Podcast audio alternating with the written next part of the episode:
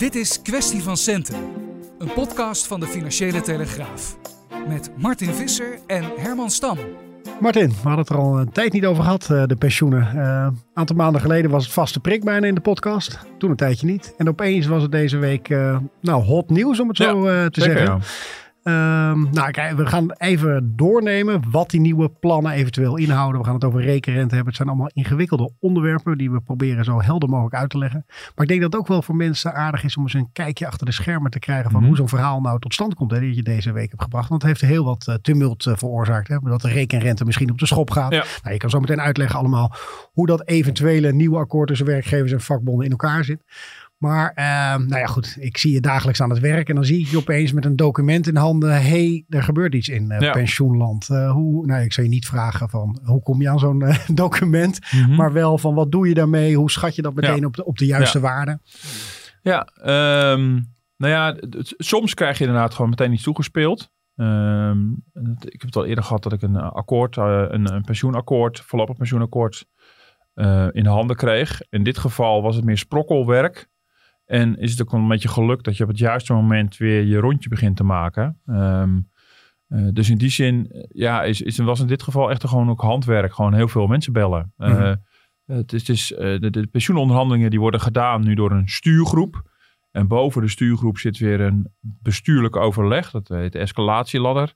Je hebt onder de stuurgroep weer een voorbereidingsgroep. En daaronder weer werkverbanden. Nou, dat zijn vier niveaus. En Het zijn ja, sowieso dit- allemaal hele sexy woorden alweer. ja, het is Eh, verschrikkelijk. En het is niet zo dat er ergens een website is, eh, werkverbanden.nl. Eh, Dus je moet, uh, gaandeweg ontdek je natuurlijk, of ontdek je, maar dan moet je wel even alle poppetjes zien te vinden van wie zit waar eigenlijk. Ehm, dus zo, zo simpel is het soms, dat je gewoon even achterkomt van, oh verrek, maar die zit ook, die zit in dat werkverband of die zit in die stuurgroep. mhm. En dan, en dan heb je een beetje voor jezelf dat netwerk in kaart. En dan is het vaak ook een kwestie van regelmatig gewoon rondbellen. En in dit geval eh, ehm, eh, dacht ik, van, nou, ik vind het zelf ook al een poosje stil op het pensioenfront. Daar moet gewoon iets gaande zijn. Want ik Ja. wist dat er in een eerdere stadium al eh, berekeningen van het planbureau waren langsgekomen. Ik wist ook al dat, ehm, dat meerdere betrokkenen zich eigenlijk wel realiseerden dat het pensioenakkoord, zoals dat gesloten werd vorig jaar juni, eigenlijk niet haalbaar was. Alleen dat was nog niet formeel vastgesteld door de, door de, de onderhandelaars. Dus ja, dus je, ja, op een gegeven moment kan je aanvoelen van er, moet- er moet op een gegeven moment iets gaan komen. En dan is het ook een beetje geluk. En toen, eh, toen begon ik inderdaad rond te bellen.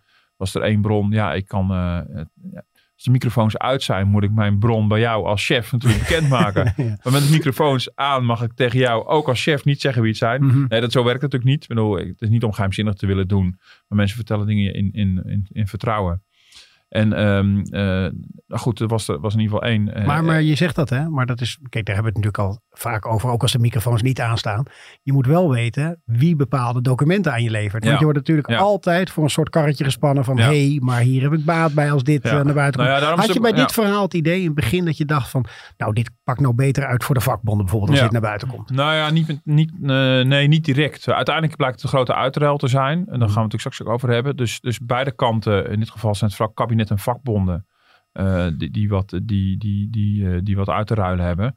Eh, soms inderdaad krijg je natuurlijk iets inge- ingestoken dat je denkt van oei, hier heeft één partij enorm belang bij. Ehm, eh, ik had meteen in het begin al het gevoel bij het eerste gesprek wat ik met een van de, een van de bronnen had van oké, hier krijg ik volgens mij een redelijk neutraal verslag van wat er gebeurd is.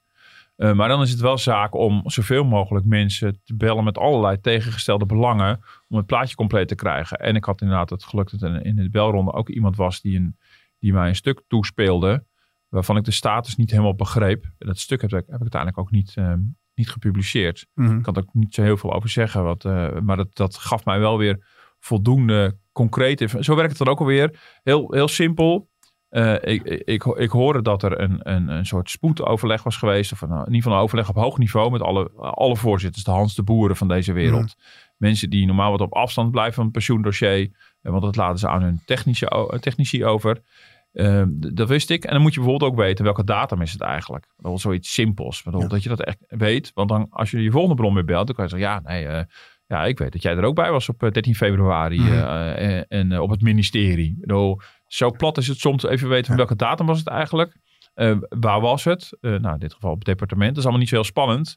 Maar hoe, hoe concreter je informatie is. Dit moeten we eh, trouwens misschien niet vertellen hoe we daar achter zo'n verhaal aanbellen. Dit wordt misschien al te veel inside nou ja, maar informatie voor de bronnen dit- die we gebruiken. Nee, maar dit, alle andere journalisten doen natuurlijk Ja. ook exact op dezelfde Mhm. manier. Dit is gewoon het hele ge- gebruikelijke handwerk. En dan, Mhm. eh, maar inderdaad, het andere punt is inderdaad van het pensioendossier, net als heel veel politieke economische dossiers, er zitten zoveel belangen aan vast dat het heel lastig is om steeds te wegen van, word ik niet voor een karretje gespannen? Eh, dan helpt het wel als er echt stukken uitlekken. Ik bedoel, dan staat er iets gewoon zwart op wit. Dan nog kan het een belang van iemand zijn om het te lekken.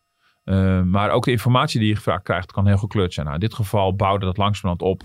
En gelukkig dat eh, collega Leon eh Brandsema van de par- parlementaire redactie vervolgens hiermee ook het ministerie kon benaderen. Ja. Die gewoon tot onze verbazing eigenlijk het gewoon on the record bevestigde. Ja, er is een technische verkenning gaande Mhm. waarin er een grote uitruil wordt gemaakt tussen de rekenrente en de pensioenzekerheden. Ja.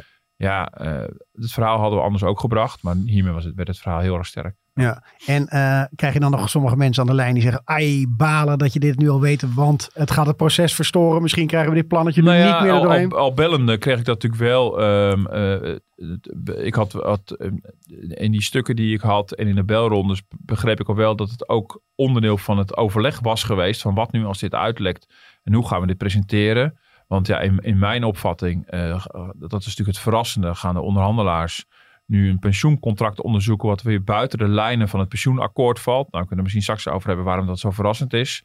Maar eh, in het overleg is al, is al met elkaar besproken van ja, hoe gaan we dit nu framen naar buiten toe? Want ja, dat ziet er toch wel heel raar uit. Je hebt een akkoord en dan ga je ineens iets anders doen in het akkoord. Met als risico dat alle achterplannen gaan stijgen. Dus toen al zag je, eh, werden al bepaalde terminologie gekozen om het zo te framen alsof het lijkt dat het toch nog wel binnen... het- Nou, en die terminologie, ja hoor, die kwam ook gewoon echt terug via die bronnen. Die hoor je in al die Eh, en- gesprekken. En, die hoor je dan van, ja, vervolgens ja, ja, weer, weer, weer terug. En eh, eh, eh, dus, dus zo, zo gaat het natuurlijk ook alweer. En ook wel, ook wel angst van ja, maar dit verstoort enorm. En ja, via via hoorde ook dat Koolmees bepaald not amused was. Eh, want ja, die denkt ook van ja, dit, dit, dit, dit kan de boel in de war brengen. Overigens valt het reuze mee. Mhm. Ehm, eh, het werd ruim opgepikt. Ja. En Ik, dus- ik denk nu, nu het verhaal zo oud in die open is, dat het Ja. eigenlijk wel het effect heeft wat ze misschien wel wilden. Van hé, hey, we, we planten een soort zaadje Ja. om mensen hiervan bewust te maken. Ja. Van we kunnen eventueel deze kant ook op Nou, dat zou kunnen. Ik denk dat sociale zaken uiteindelijk ook het bevestigd heeft. Omdat ze dachten van nou, eh, ervoor wegduiken, dat is riskant. eh, want het verhaal komt er waarschijnlijk toch wel. En eh, als we de, nou, in ieder geval naar buiten toe iets zeggen, dan kunnen we dat in ieder geval met onze toon, met onze bewoordingen doen. Dat is natuurlijk wel slim. Ehm, verder waren er eigenlijk niet zo heel veel partijen die er erg veel belang bij hadden om dit op straat te gooien. Maar de, de, ontvangst is heel rustig. Ook eh, het ledenparlement van de FNV eh, heeft van de week nog vergaderd. En eh, ik begrijp dat het daar rustig is gegaan. Terwijl ja, in potentie had het ook wel, eh, ook wel veel heftiger kunnen zijn. Overigens was het bij de publicatie van het verhaal ook een afweging. Ook heel raar dat je door het te publiceren ook realiseert dat je, dat je een soort partij wordt in het geheel. Omdat je, nou, in ieder geval heb ik het ook wel meegemaakt.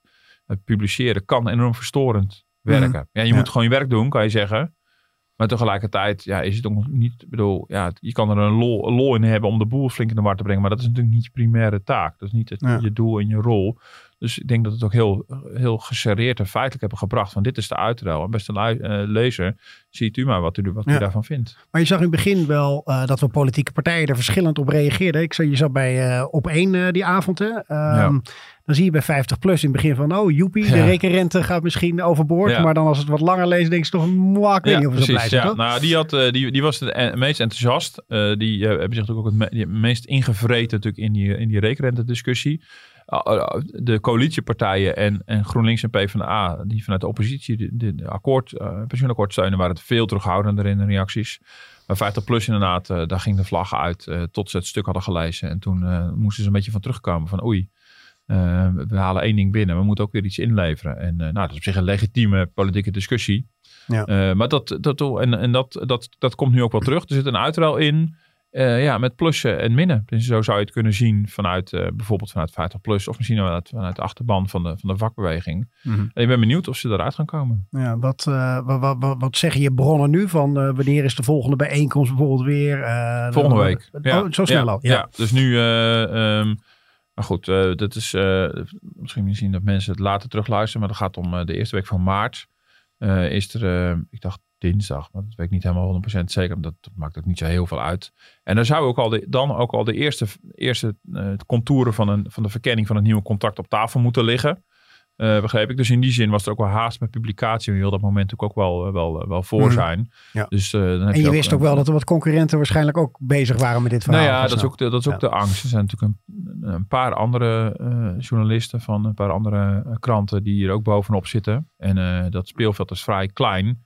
Ja, dat, aan de ene kant voelt het soms heel kinderachtig. Mhm. Maar tegelijkertijd is het ook wel, eh, ja, misschien ook wel je drijfveer. Ja, dat is toch gezonde concurrentie, Tuurlijk, zeg maar. ja.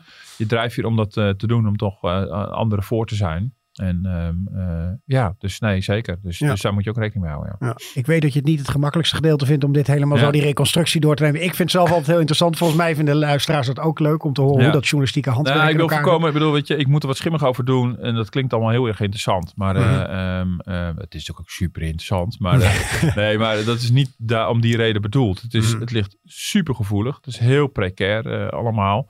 Eh, en toch zit je erin te vroeten. En toch slaag je er dan eh, in. En nou, nu lukte mij dat. En, eh, en, en, en soms moet het helaas ook eens een keer een andere krant lezen. Gelukkig niet te vaak. Ja. Maar eh, eh, om dan toch bronnen aan het praten te krijgen. Ehm, eh, ja, en je geeft mensen het vertrouwen dat, ze, dat de informatie bij jou veilig is, zeg maar.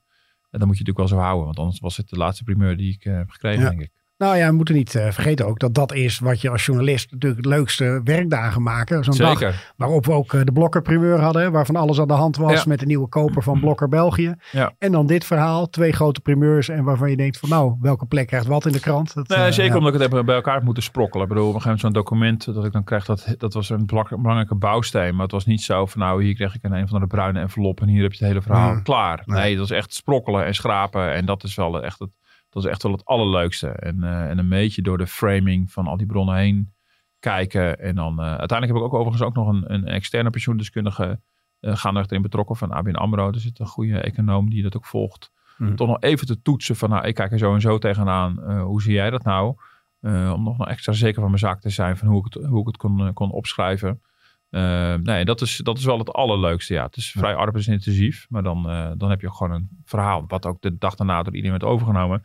En ook door niemand werd ontkend. Dat Mhm. is ook al Ja, heel erg fijn. ja. Dus eh, ja, Nou, dat is een beetje die, die reconstructie, hoe het tot stand komt. Wat er volgens mij ook heel interessant voor de luisteraars is, is van wat is er nou precies aan de hand en wat gaan, welke kant Ja. gaan we Ja. eventueel op.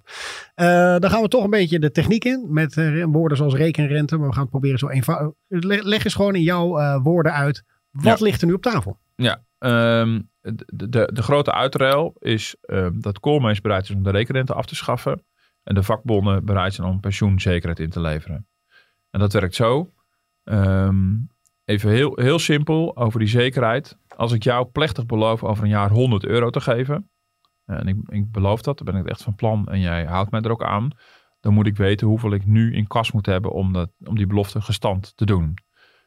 Als de rente 5% is, dan moet ik nou, iets meer dan 95 euro nu hebben, zodat het over een jaar 100 euro is geworden.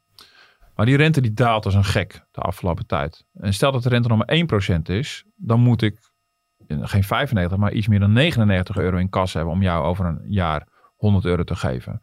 Dus je ziet dus dat ja, de verplichting die ik aan jou heb, zwaarder op mij drukt naarmate die rente daalt. Eh, zo werkt het in pensioenen eigenlijk ook. Ehm, dat is het model zoals we het nu kennen. Nou, je kunt hele discussies houden over, ja, is dat pensioen nou gegarandeerd of beloofd? Hebben mensen wel of geen zekerheid? Maar het is wel een aanspraak dat, wat, wat we mensen geven op de een of andere manier. En ook in het pensioenakkoord was sprake van een pensioenaanspraak. Er ontstond een enorme semantische discussie over ja, hoeveel is die aanspraak nou waard?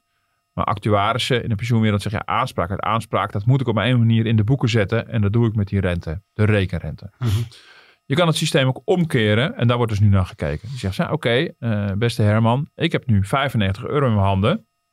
Ehm, ik breng het naar de bank of ik ga het beleggen of wat dan ook. En wat eruit komt volgend jaar, dat is voor jou. Dat kan 100 euro zijn, dat verwacht ik.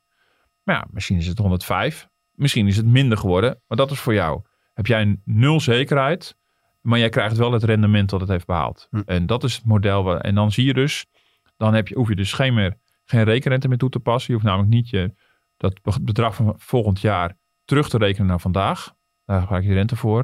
Maar je krijgt toch geen zekerheid meer. Je weet alleen maar, De zekerheid die je hebt, is wat ik inleg. Mhm. Nou, dat is het model waar ze nu... eh, veel simpeler dan dat kan ik het eigenlijk niet, eh, nee, niet maar- uitleggen. ja, ik- ik snap het helemaal goed. Eh, alleen, dan zullen mensen denken, ja, maar wacht eens even. We hadden toch al een pensioenakkoord. En Ja. we, we zagen minister Koolmees dat presenteren. En wat was dat dan?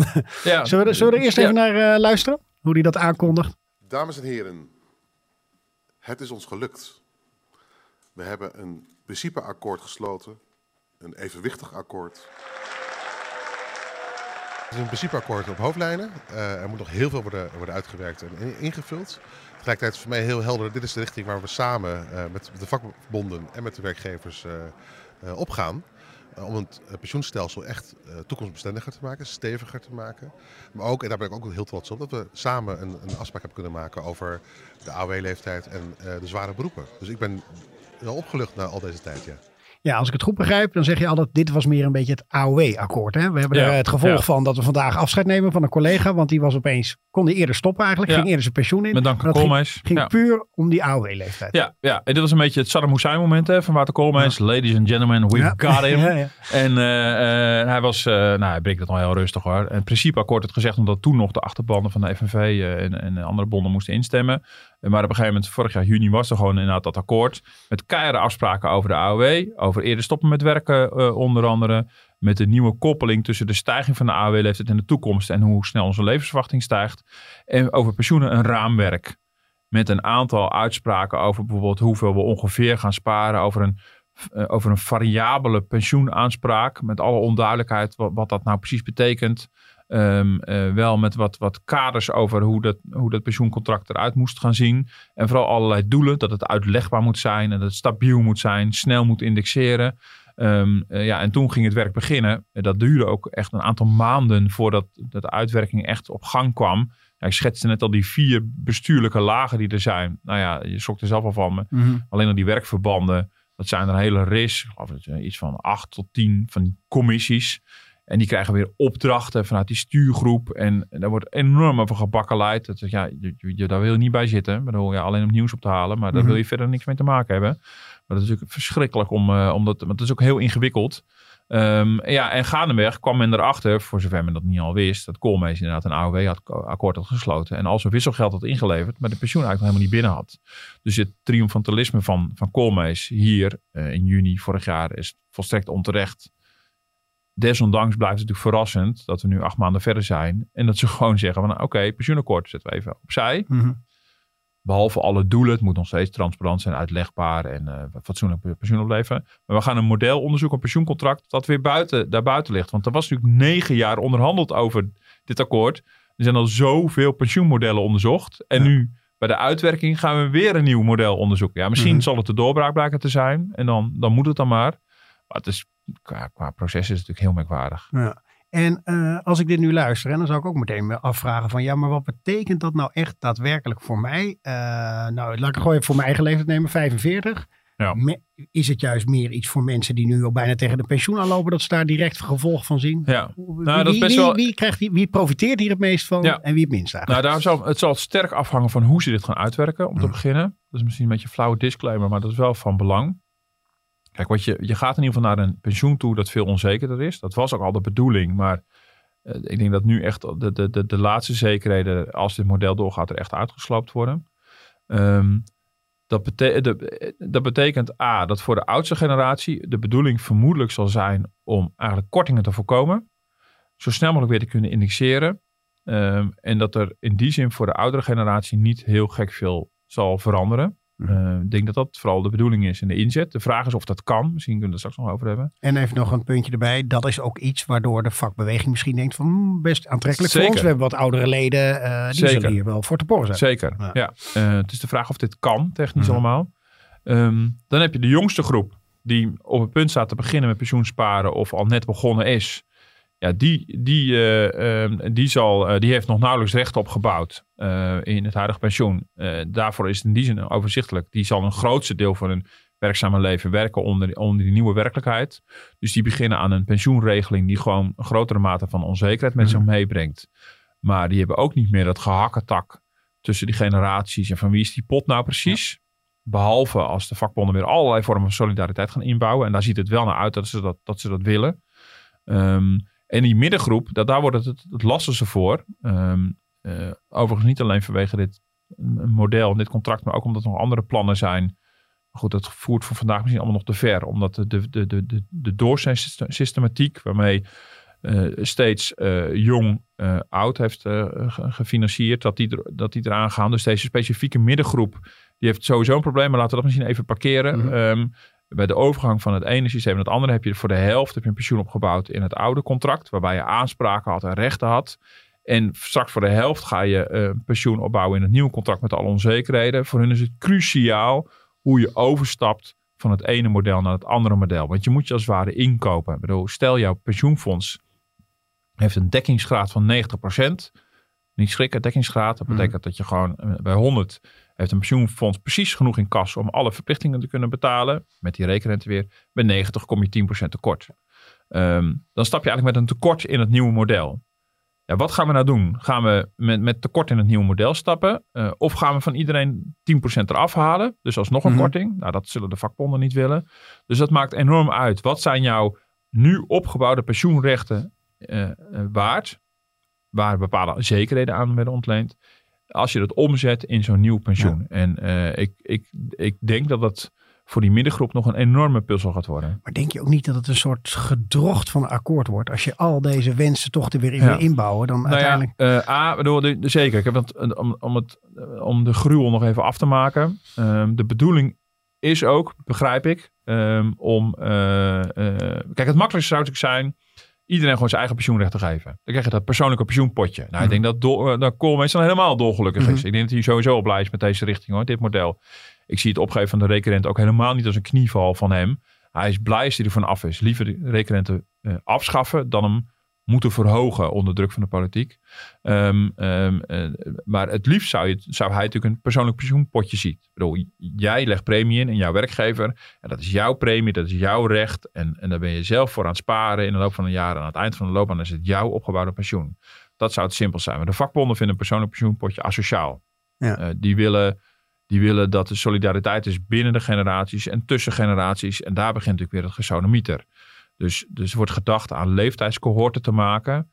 Dus dat je een soort gezamenlijk pensioenpot opbouwt. Bijvoorbeeld van 25 tot 45 jaar, 45 tot 65 jaar en 65 plus. Grofweg. Mm. Dan heb je solidariteit binnen die groepen. En daarnaast ook nog eventueel weer een buffer aan te leggen. Van pak een beetje 1 tiende van de premieinleg. Het begint nu een mandje ingewikkeld te worden. Waarbij je ook nog, nog weer andere onverwachte schokken kan opvangen. Ja. Bijvoorbeeld als de levensverwachting ineens heel hard stijgt. Um, dat is hartstikke goed nieuws als mensen ouder worden. Maar dat kost een pensioenfondsen geld. Ja. Dus dan heb je, heb je dus solidariteit binnen de generatie met die cohorten. En tussen de generatie met het aparte buffer.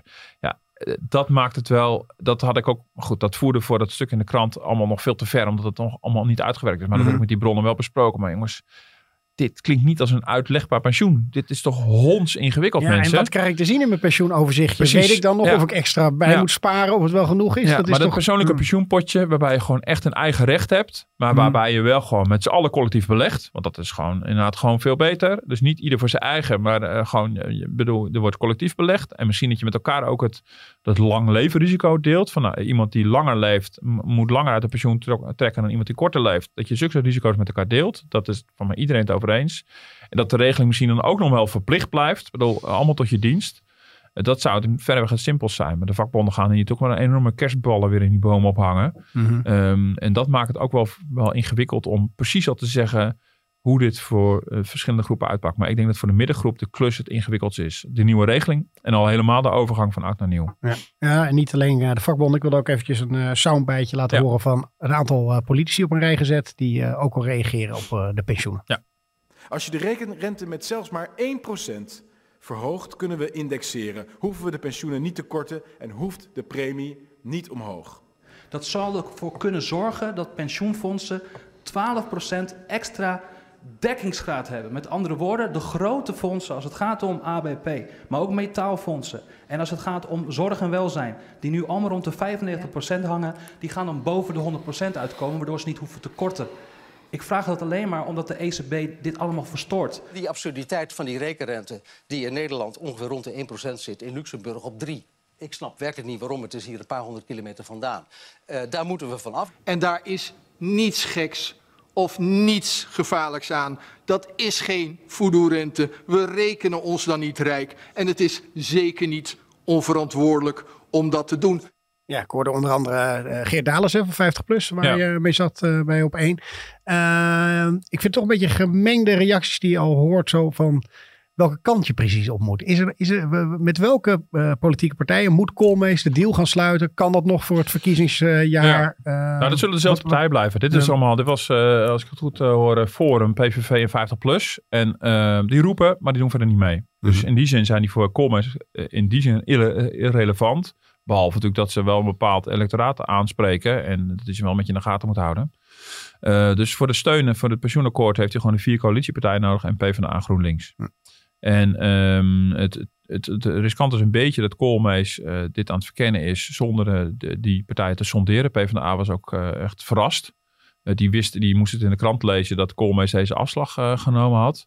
Maar ik denk dat PvdA GroenLinks heel erg kijken naar wat doen de vakbonden en die hebben heel rustig gereageerd. Hm. Mm -hmm. Dus, uh, dus in die zin, voor de politieke steun gaat het vooralsnog, uh, lijkt het uh, goed te gaan. Ja, en hoeveel haast heeft hij? Want hij is natuurlijk nog minister nu, maar ja. je hebt grote kans dat een andere coalitie komt. Ja. Moet het zijn laatste kunstje worden? Ja. Of, Nou, hij zit enorm te pushen. Eh, dat begrijp ik ook. Dus, eh, die stuurgroep met al die onderhandelaars wordt voorgezitten door de belangrijke topambtenaar Gert-Jan Buitendijk.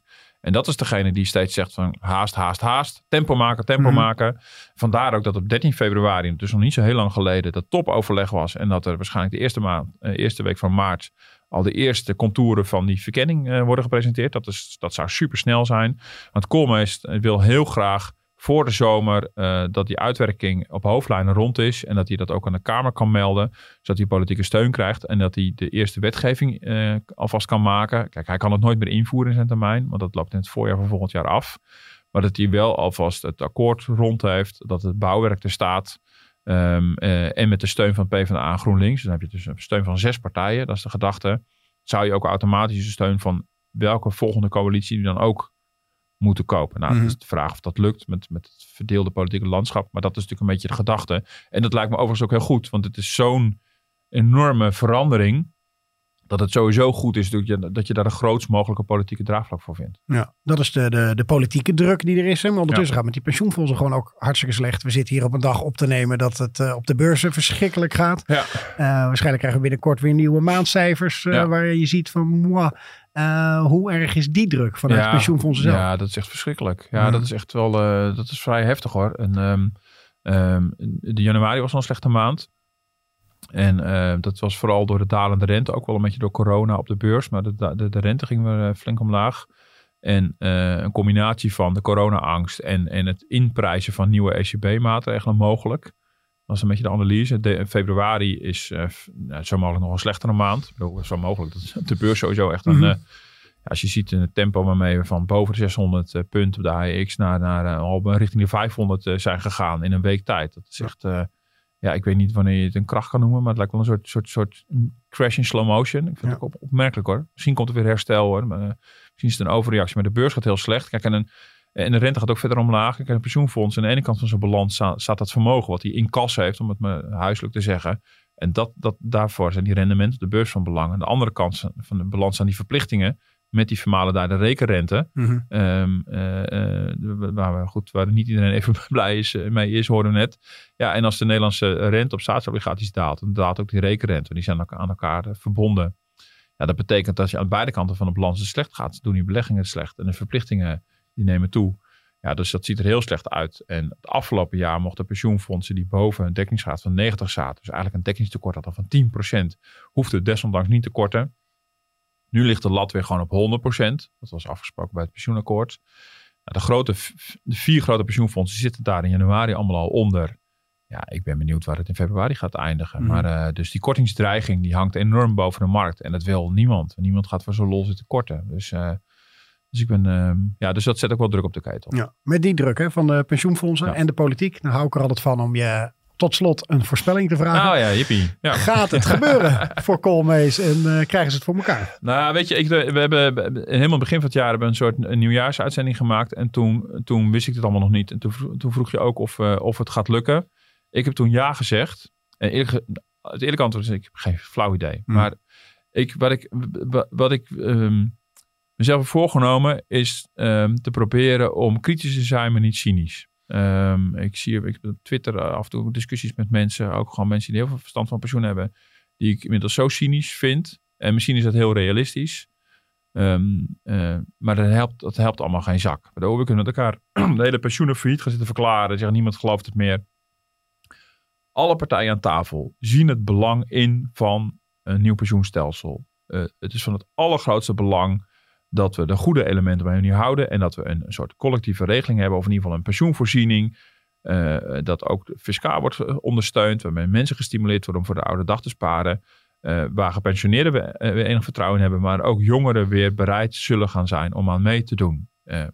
ik hoop en verwacht dat alle betrokkenen dat belang voor ogen hebben. En dat ze eruit gaan komen. En dan ga ik natuurlijk dat nieuwe model wel fileren. En aanwijzen waar het net niet goed genoeg is. Dat is allemaal wel. Um, dat is mijn gedachte. Maar dat is misschien meer een hoop dan dat het reëel is. Want het is honds ingewikkeld. Um, maar ik, ik, een beetje zuurpruimen langs de zijlijn uh, schiet voor mijn niemand wat mee op. Dus ja, ze gaan er dit jaar uitkomen. Kijk, met die opgewekte woorden van uh, Martin Visser kunnen we prachtig afsluiten volgens mij. Uh, dankjewel Martin voor je tijd. En nou ja, we gaan zeker weer over pensioenen hebben de komende tijd. Ook over andere dingen. Ja. volgende week zijn we weer te beluisteren.